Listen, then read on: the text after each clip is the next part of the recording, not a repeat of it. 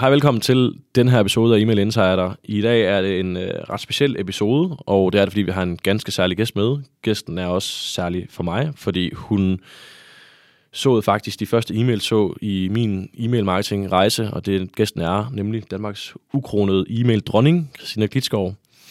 Og i episoden her, jamen, der har vi faktisk kommet ind på så mange tips og tricks og guldkorn, at vi har valgt at dele det op i to dele. Den første del, den handler om, øh, hvor du lige møder Christina, hvis du ikke har mødt, mødt hende før. Og vi snakker om hendes 14 år i e-mailbranchen. Hun har faktisk været med lige siden branchen stort set blev født.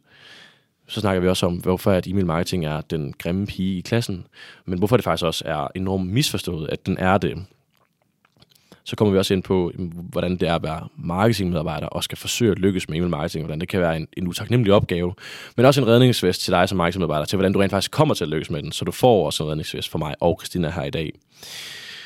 Men sidder du som marketingchef og oplever til gengæld den anden vej, at e-mail marketing ikke lykkes, og de marketingmedarbejdere ikke lykkes med e-mail marketing, så hører du også her, hvorfor at pilen peger ind af på dig. Når vi er færdige med det, så skal vi snakke lidt om, hvad forskellen egentlig er på en tekstforfatter og en copywriter, fordi ja, der er en forskel, og Christina, Christina har døbt kommenteringstekstforfatter som det danske ord til en copywriter er mangel på bedre ord. Sidst men ikke mindst, så skal vi snakke om, hvad god copywriting er, og hvordan du skal finde din indre købmand. Alt det, det er det, du skal vide for at lykkes med marketing. Jeg håber, at du nyder episoden.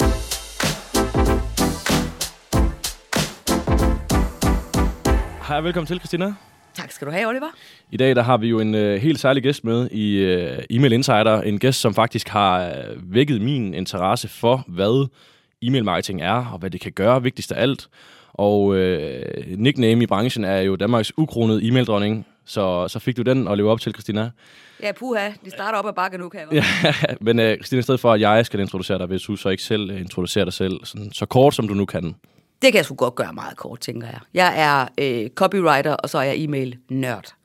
Så det korte, øh, den korte historie af mig er, at jeg nørder i, hvordan vi opbygger og skriver e-mails, øh, som folk reagerer på. Og det er uanset, om vi skal sælge en vare, en ydelse, eller have et menneske til at gøre noget, som de ikke skal betale med penge for.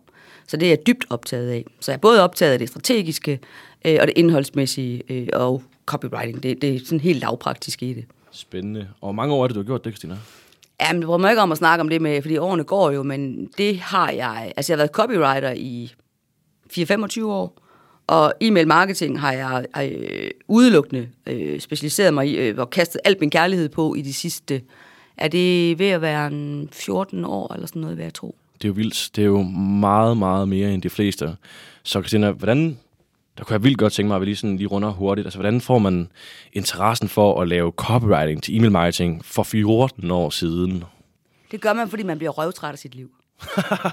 Jamen true, altså det er, det er virkelig rigtigt. For, for da jeg forelskede mig i øh, e-mail marketing, der anede jeg ikke, der var et, noget, der hed e-mail marketing. Det vidste jeg, der var noget, der hed et nyhedsbrev. Lige med. Det er så noget, som store øh, blå virksomheder sender ud til deres kunder, som hedder Hej. Øh, her er nogle billeder fra øh, vores en messe, øh, vi har været på i Frankfurt, som er røvsyge. Øh, og dem har Bjarne øh, taget med sin mobiltelefon.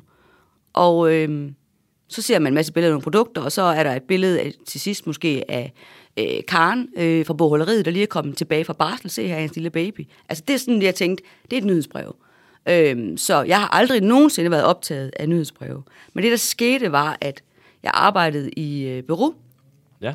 Klassisk, øh, det hed reklamebureau i gamle dage. I dag hedder det jo et marketingbureau. øhm, og det kunne jeg faktisk pisse godt lide, indtil jeg ikke kunne lide det mere.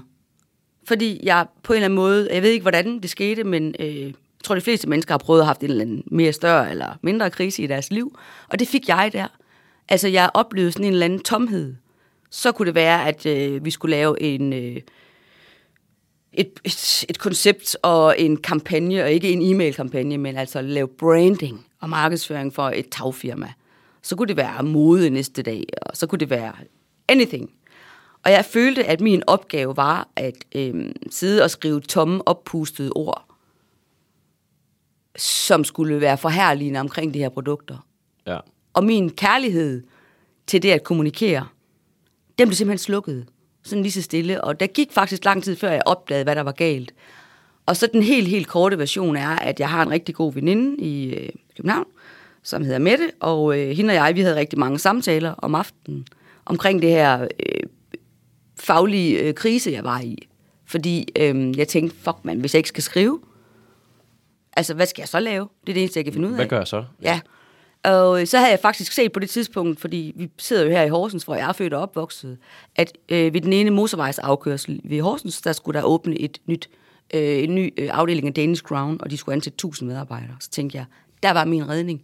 Hvis jeg bare kan få øh, job i pakkeriet og pakke pølser, så kan jeg tjene nogle penge, så jeg kan betale øh, mine faste udgifter og så videre. Og så behøver jeg ikke at forholde mig til, at jeg ikke ved, hvad jeg skal være, når jeg bliver stor.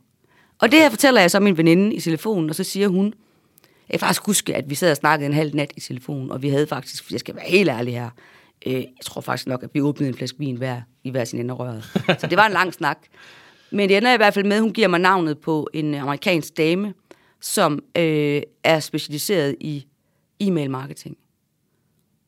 Og da jeg, nu har jeg meget stor respekt for min veninde, både selvfølgelig personligt og fagligt, hun er mega dygtig.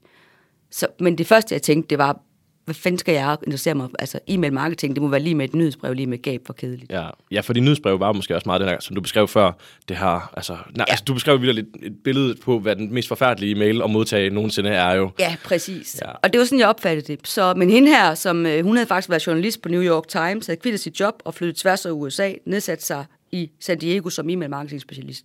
Så jeg begyndte at følge hende. Ja. Og efter ganske kort tid, der fandt jeg ud af, jeg var ikke træt af at kommunikere, jeg var bare træt af reklamsk, tomme floskler. Jeg var træt af præmissen. Og så øh, lånte jeg faktisk 200.000 i banken. Og så sagde jeg til hende, vil du hjælpe mig med, at alt det, jeg har lært om copywriting, hvordan putter jeg det ind i den her kanal her?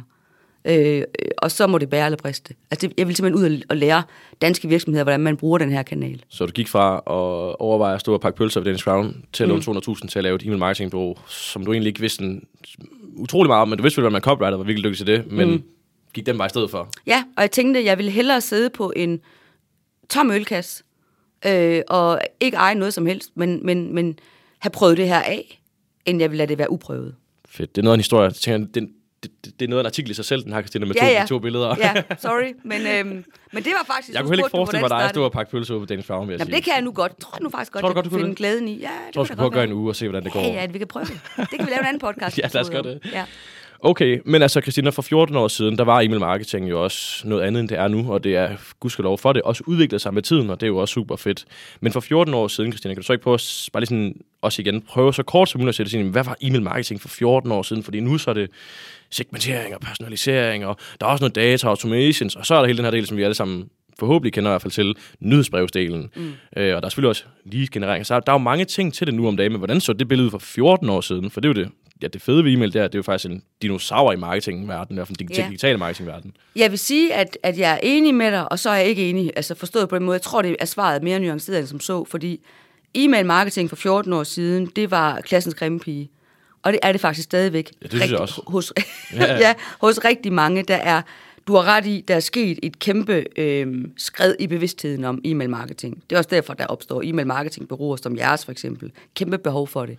Der er, også, der er også kommet nogle flere features jo nu om dagen, med teknologien er blevet, altså, har udviklet sig også. Ja, ja, ja, men hvis vi kigger på, hvad e-mail marketing kanalen var for 14 år siden, så var det, øh, det er sgu da ikke nogen, der gider.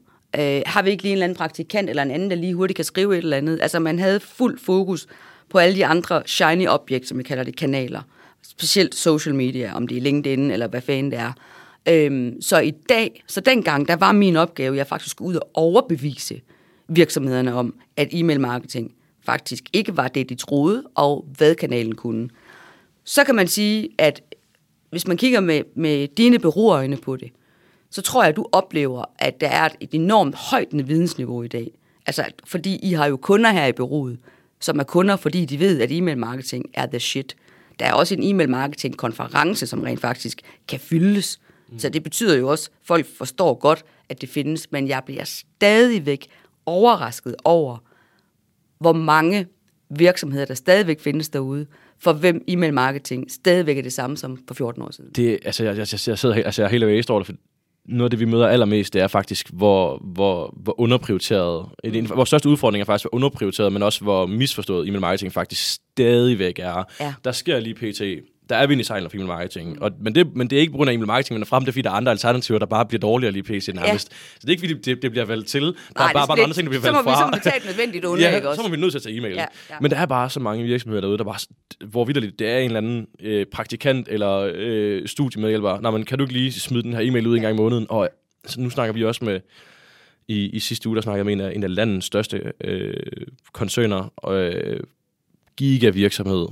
De har, ja, omsætter for rigtig, rigtig, rigtig, rigtig mange millioner igennem e-mail marketing, og har mange lande, de kørt ud på. De har en medarbejder til at sidde og drive det hele Ja.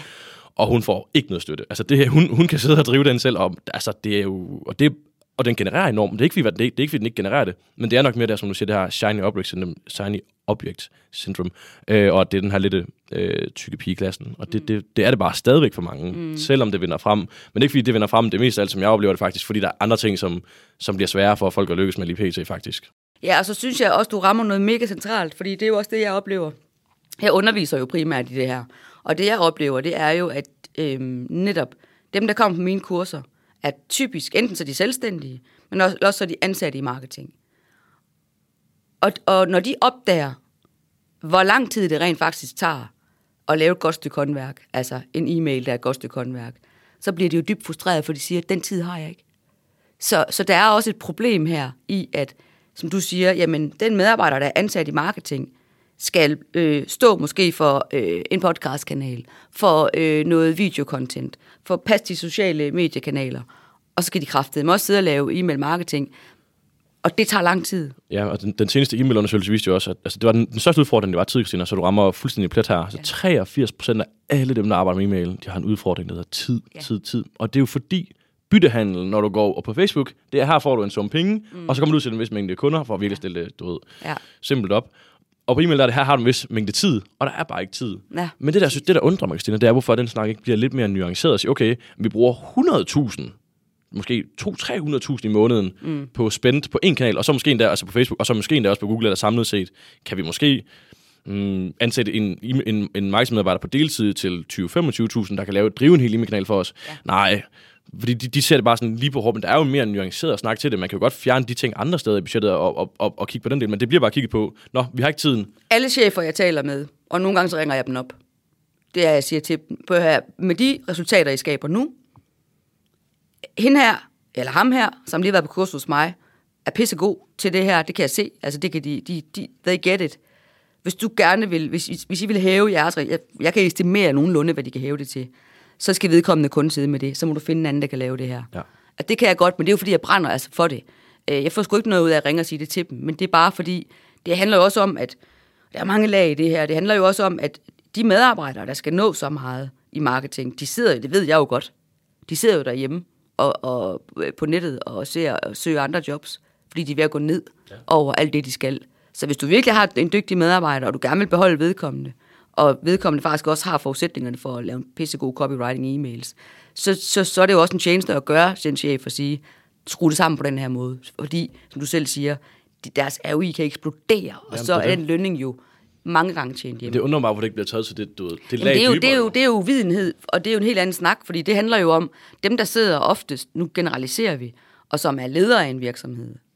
De har jo ikke nødvendigvis en øh, indsigt i marketing.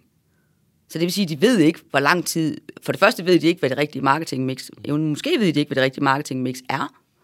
Øh, det er den ene ting, og den anden ting er intet begreb om, øh, hvor lang tid hvad tager i marketing. Men også når, når jeg siger uvidenhed, Christina, så, øh, så, noget, det også, så, så er det også bare, eller hvad er det, hvorfor det undrer mig, så er det også lige så meget bare, fordi det ærger mig bare enormt meget. Mm. Fordi når så folk ikke får prioriteret e-mail, hvad er det så, der sker? Jamen det er den her kanal, den her blomst, vi har e-mail, som, som er, hvis vi ser det som en blomst, jamen det er en, det er en blomst, den skal virkelig passes og plejes hele tiden. Men gør den det, mm. så blomstrer den med Ja. masser af ROI. Ja. Men gør du ikke det, Ja. ja. så er det ligesom et båndsaftræ, der falder fra hinanden sådan her. Ja, fuldstændig enig. Eller også så tror du, du passer og plejer den. Men det, du putter i, det duer ikke. Og fordi det ikke dur, så siger, øh, så siger den overordnede i det her, hvis man kan kalde det, vil sige det, der kan du bare se, at e-mail marketing virker jo ikke sådan en type virksomhed som vores. Lad os droppe det og satse på noget andet. Og det kunne virke pissegodt, men altså, I skal lade være med at sende en mail, der handler om, at Bjarne har været på messe i Frankfurt. Præcis, men de får heller aldrig de her indledende sådan, signaler på, hov, e-mail kan være virkelig fedt for os, fordi det er noget sporadisk noget, som en gang imellem lige bliver ordnet der er tid. Ja. Så de får heller aldrig de her sådan, indledende signaler, der sådan, siger til, som de kan gå til chefen og sige, hov, prøv lige, Ja. prøv lige se her, hvad e-mail gør. Nu står det for 5% af forretningsomsætning hver måned lige nu. Ja. For der når de aldrig at komme til. Nej, præcis. s- og, og, så bliver det også, og så forstå, jeg kan godt forstå øh, marketingchefen eller den økonomiansvarlige, hvem der sidder med det, at det kan sgu også være lidt svært at tro på kanalen, fordi, ja. som du selv siger, det falder tilbage på, hvad ved jeg om det, og hvis man ikke ved noget om e-mail som kanal, så forstår du heller ikke, hvad der så skal til, mm. og så forstår du ikke, hvorfor det er, at den ikke har lykkes. Nej, præcis. Som du, siger- så du, så, som du, som du siger, Christina, så rammer du fuldstændig rigtigt. Det er uvidenhed, fordi hvis man var den kunne, så ville mange flere arbejde med e-mail. Ja, ja. Mange flere. Ja, ja, og så vil, hvis, hvis der er nogen, der lytter med her, som er marketingansatte, så vil mit råd være at rank ryggen, og så sige, ved du hvad, øh, kære chef? Altså hvis man ellers øh, har samme holdning som os, at det her e-mail marketing, det er the shit, men jeg har ikke tid nok til det. Giv mig en uge, hvor jeg ikke skal lave andet.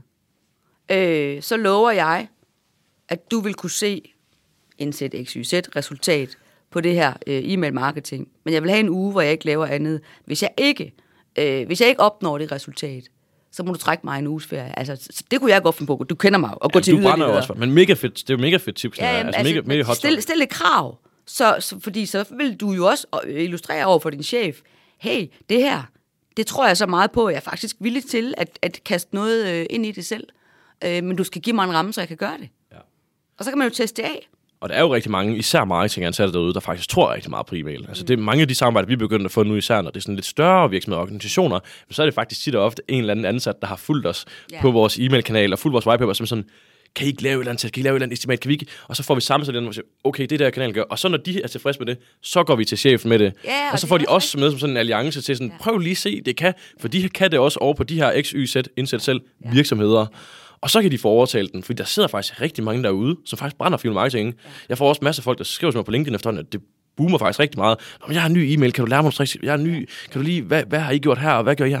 Det, og der er faktisk rigtig mange, især nye folk, Ja. som interesserer sig for e-mail. Problemet er bare, at det er jo ikke dem, som sidder og træffer beslutningerne øh, endnu. Nej. Og det et andet godt råd er også, hvis man sidder i sådan en, en marketingafdeling og, og bare hopper i stolen og gerne vil det. En en anden modstand, som jeg også ved, der er rigtig mange, der kan møde, og den er fuldt forståelig, det er, øh, hvis du for eksempel, man skal lave, der er rigtig mange, der ikke kører kampagner. Mm. Du ved, de sender en mail, og uh, så vil vi ikke spamme vores liste. Så holder vi lige pause nu i 100 år, så sætter vi en mail mere om noget andet. Og jeg underviser blandt andet i, hvordan man laver kampagner. Øh, og der har jeg op og fået erfaring med, hvis jeg siger til dem, fordi de siger, de, de får stor skræk. Øh, der, kommer, der står bare skræk i, i øjnene på dem. Siger, det får vi aldrig vores chef med til. Han er pissered for, at vi kommer til at spamme vores liste. Så tag en lille, øh, en lille del. Tag 10% af listen. Altså tag en lille øh, subgruppe. Øh, og så lav sådan, jeg plejer at sige, lav en legestue.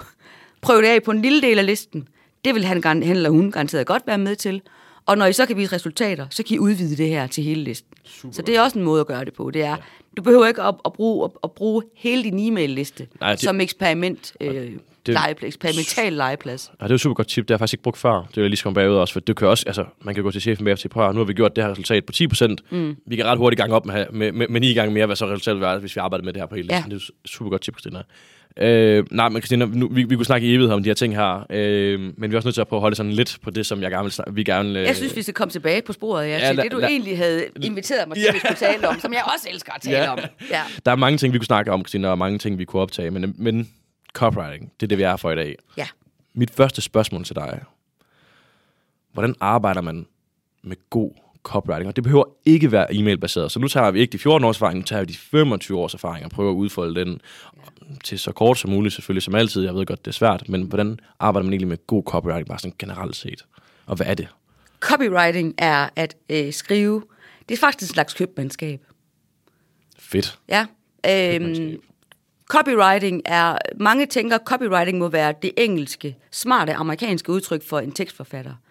Nej, det er det faktisk ikke. Jo, vi kan godt blive enige om, det måske er et smart udtryk. Men copywriting er ikke det samme som en tekstforfatter. En tekstforfatter er en, der bliver ansat, fordi jeg, jeg skriver godt. Jeg er god til noget med at lege med ord og så videre. En copywriter er en, der har, der har 100% fokus på målet dette stykke indhold, om det er et, en, en, et podcast, øh, eller et undersiden landing page, eller hvad fanden det er, du skriver. Hvad, er, øh, hvad vil jeg have læseren til at gøre, når vedkommende har læst denne tekst, uanset hvad længde den har? Det vil sige, copywriting er altså at skrive en tekst, hvor du starter med slutningen. Det første spørgsmål, du stiller dig selv, det er, hvad vil jeg gerne have læseren til at gøre? Det næste spørgsmål, du stiller dig selv, det er, hvad kunne friktionen være? Som er lige med, hvad kunne indvendingen være mod at gøre? Altså, hvad er barrieren? Ja, Ja, eller barrierne. hvilken indvending kunne vedkommende have? Og når du har fået svaret på det, så vinkler du. Det her det er, sådan, det er totalt ultrakorte. Jeg holder jo flere dages kurser i det her, men Klart. det er den korte. Det, der sker, øh, som er det modsatte af copywriting, som rigtig tit sker, og så er vi faktisk tilbage ved travlhed, det er, hov, jeg skal skrive om det her. Det kunne være et produkt, det kunne være en ydelse. Nu tager vi bare et produkt. Så skriver man øh, et eller andet om produktet. Øh, og så laver man, man har, for et, man har ikke besluttet sig for, hvad det er, læseren skal gøre, øh, når de kommer til slutningen. Så derfor så starter den løst. Eller også, så har man faktisk besluttet sig for, at man vil gerne sælge det her produkt, men man har ikke spurgt sig selv, hvad er friktionen?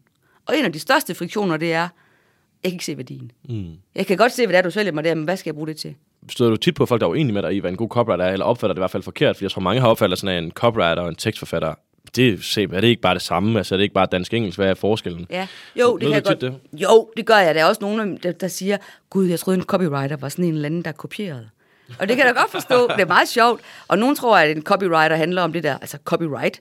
Så jeg forstår det godt, og jeg kunne også godt tænke mig, og det kan være, det kommer, altså der var sådan et dansk ord for det. Ja, det skal, du, det skal du opfinde. Men det, dan- det tætteste på, og det lyder fandme ikke sexet, men det, det tætteste på er en konverteringstekstforfatter. Ja, for det er nemlig også det, jeg hørte sige, en, der har eye on the price. Altså, Ja, konverteringstekstforfatter. Ja. Jeg rykker ind med et eneste mål, og det er, jeg skal få...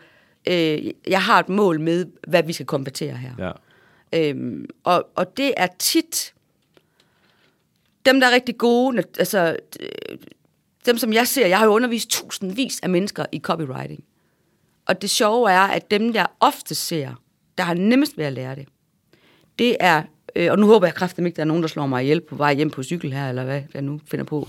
øh, det er faktisk nogen, som ikke har forudsætning for at skrive godt.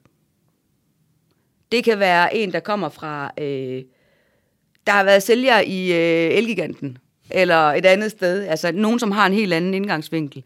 Fordi, og, og nu øh, er jeg også ærlig på, over for mig selv, altså jeg, nu skyder jeg faktisk også begge knæskaller af mig selv. Sådan en som mig, der er en klassisk gammel tekstforfatter. Vi kan godt sidde og blive en lille smule forelsket i vores egne ord. Mm, det svinger, og det lyder... Det lyder godt. Ja. Øh, øh, og det kan være en fælde. Fordi det handler ikke om, selvfølgelig, det kan vi ikke nå omkring, i hvert fald lige hvis, hvis, hvis vi skal nå det her på kort tid, for det handler selvfølgelig også om, hvordan man skriver det. Men, men det handler ikke om at få ord til at, øh, at, at, at spille max. Det handler om, hvordan øh, copywriting er lige med at skrive en tekst, der er skrevet på en måde, så du øh, så læseren øh, overbeviser sig selv om, Ja. at det vil være en god idé at reagere, reagere på det her. Så, så det, og det er nok der, jeg tænker, du siger det med, at det er en, det er en der er en god købmand. Ja. Øh, og kunne se, men hvad er det, folk køber på? En god købmand har altid fingeren på pulsen, men hvad er det, personen overfor mig egentlig gerne vil købe det her produkt for, ja. og spille på de ting? Altså en, en dygtig sælger. Der findes masser af elendige sælgere, men der findes også masser af dygtige sælgere. En dygtig sælger, det er ikke en, der taler om sit produkt hele tiden. En dygtig sælger, det er en, der lurer. Ham eller hende, der kommer ind her, hvad er det for et menneske? Går i dialog, bliver over på, øh, på, på kundens øh, behov og problemer og lytter. Og først derefter begynder at tale om, hvordan kan vi løse det her. Øh, så så øh, hvis du har den naturlige, øh, vi er alle sammen født med, øh, med, øh, med empati. Nogen har en større empati end andre, men det er en muskel, der kan trænes. Empati betyder bare evnen til at sætte sig i andre menneskers sted. Og det er den, det er den, øh, det er den disciplin, der er allervigtigst i copywriting. Det er, altså en copywriter er en, der er, øh, en engelsk, jeg tror ikke, det var, der sagde det, men, men, men, men, men en rigtig sådan nem definition på copywriting er, øh, enter the conversation that is already going on in your prospect's mind. Bang. Yes. Der. Fedt. Christina, hvis man så skal prøve at blive lidt, fordi det jeg hørte meget sige, det er, at den her købmandskab, men det handler også om at finde ud af, hvad er det for nogle barriere, dine potentielle kunder står overfor. Ja. Øhm, har du nogle tips til, hvis man sidder og tænker, satans, det er svært for mig at sætte mig ind i. Har du nogle tips, sådan et, to, tre tips til, hvordan at du lige finder de her barriere, som man skal nedbryde undervejs i de her mails, eller bare generelt undskyld i sin copywriting? Et, kig på dit produkt. Ja, Og så øh, tager du en øh, kop kaffe eller et eller andet andet, og en kollega, du tager med, hvis, for det er sjovt, hvis man er to, når man skal begynde at, at lære det her. Og så går man i et lokale, så kigger man på det produkt, så siger man, lad os skyde det ned. Vi laver en liste over alle grunde til ikke at købe det her. Alle mulige grunde til ikke at købe. Fedt. Det er en skide sjov øvelse. Altså hver gang jeg giver den til marketingfolk, så får de ild i øjnene. Fordi de er vant til at skulle gøre det modsatte, sidde og finde på øh, forhærlige ting. Nu skal de gøre det modsatte. Alle grunde til ikke at købe det. Når man har gjort det, så er trin to at finde ud af prioritere dem. Fordi det vi skal her, det er, at vi skal finde friktionen, indvendingerne. Prioriterer man den? Øh, hvad kunne være den største indvending mod at købe det her? Og når man har fundet den, så, øh, så kan man begynde at vinkle, hvordan man skal sælge det. Fedt. Øhm, Så det handler faktisk om at vende lidt den her, tror jeg, normale tankegang, der foregår derude, lidt på hovedet, med at se, hvor godt vores er.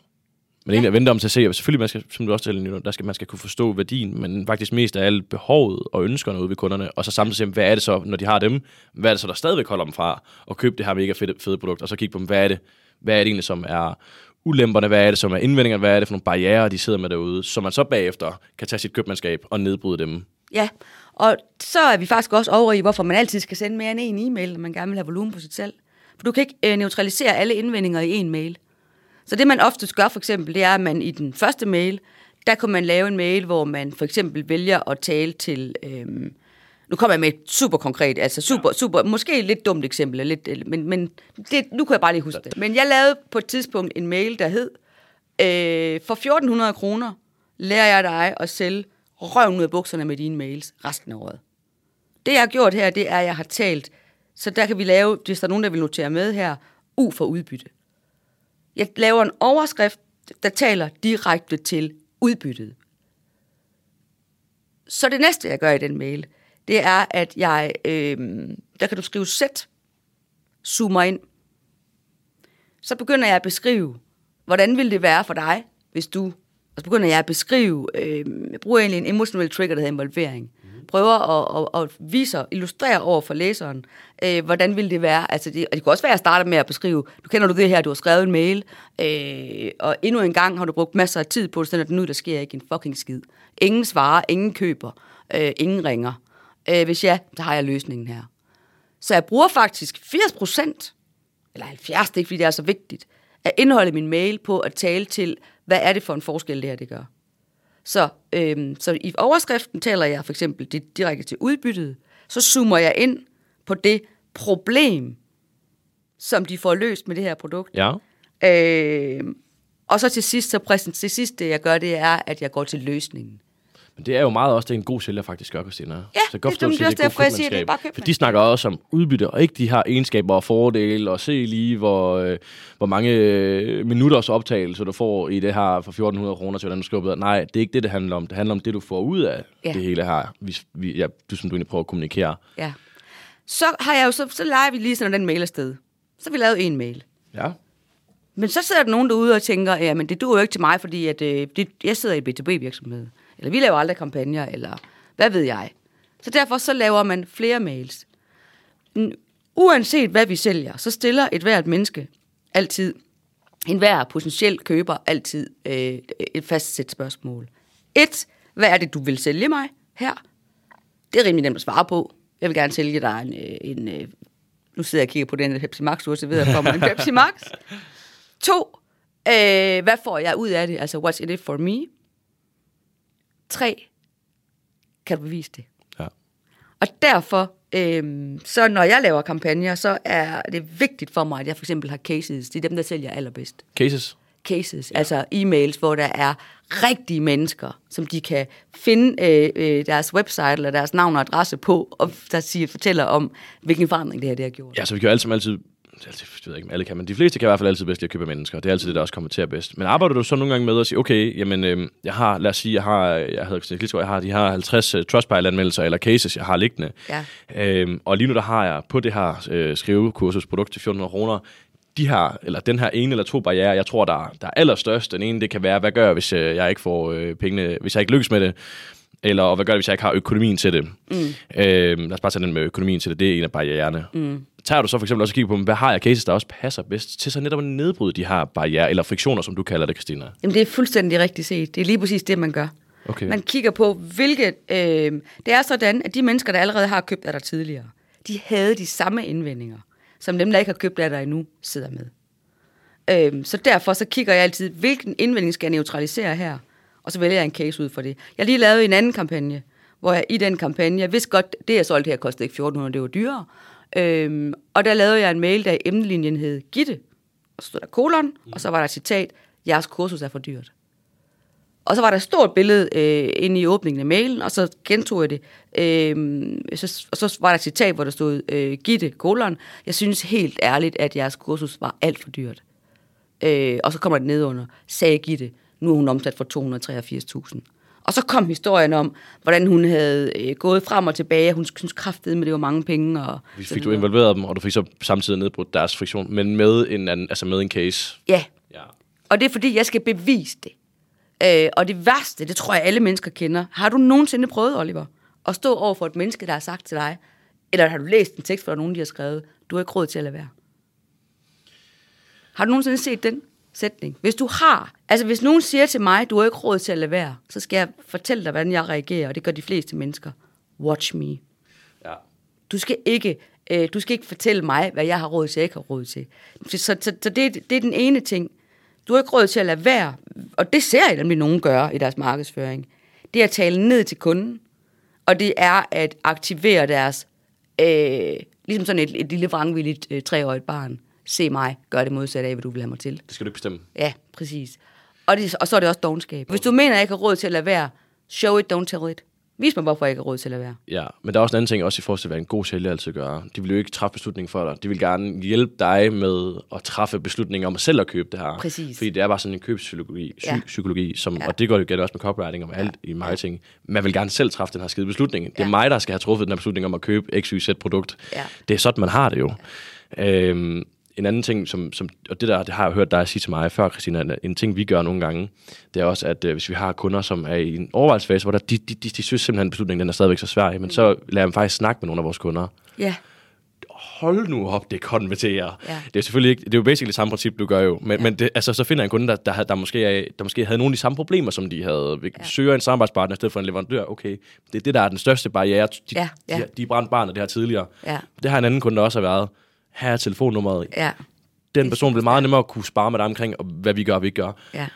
Altså, jeg har aldrig oplevet, at, at, at, det, at hvor personen har haft en god snak, at de så ikke er blevet en kunde bagefter, fordi de, det er den største form for øh, hvad, hedder- hvad hedder sådan noget, social proof, vi overhovedet kan give, Præcis. når andre personer sælger vores produkt for os, Ja, basically. præcis. Øhm, men ja, igen, det, det går bare igen til, hvordan man ned- nedbryder de her øh, friktioner, men også hvordan man et eller andet sted får folk til selv at træffe beslutningen. Ja. Måske træffe beslutningen for dem. Mm.